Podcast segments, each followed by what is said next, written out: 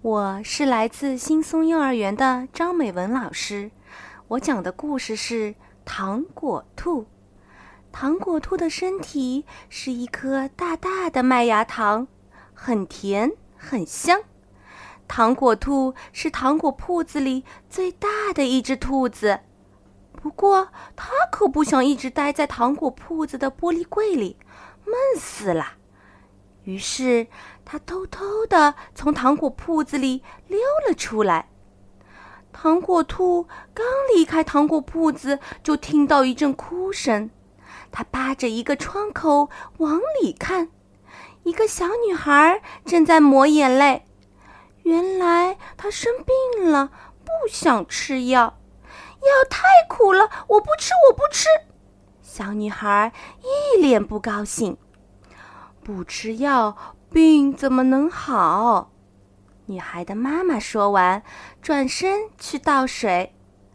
糖果兔就在这时跳进了小女孩的房间。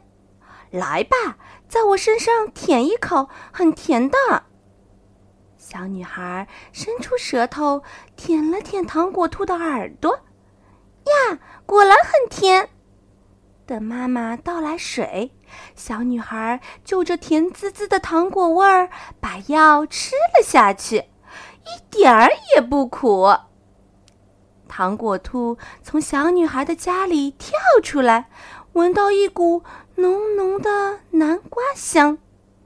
它顺着香味走啊走，在街角的一间屋子里，一位老奶奶正在熬南瓜粥。老奶奶把锅子里的南瓜粥盛了一勺，放进嘴里，摇摇头说：“还不够好吃。”于是接着熬。过了一会儿，再尝尝，不行不行，味道还是差了点儿。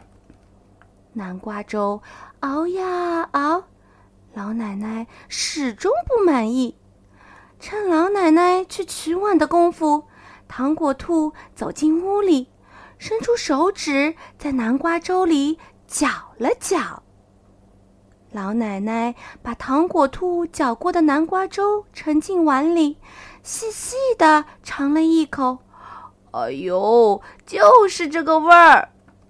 她盛了好几碗香喷喷的南瓜粥，分给邻居们喝。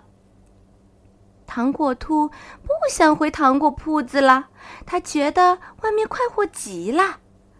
糖果兔跳进小河里洗澡，结果把河水变得可甜了。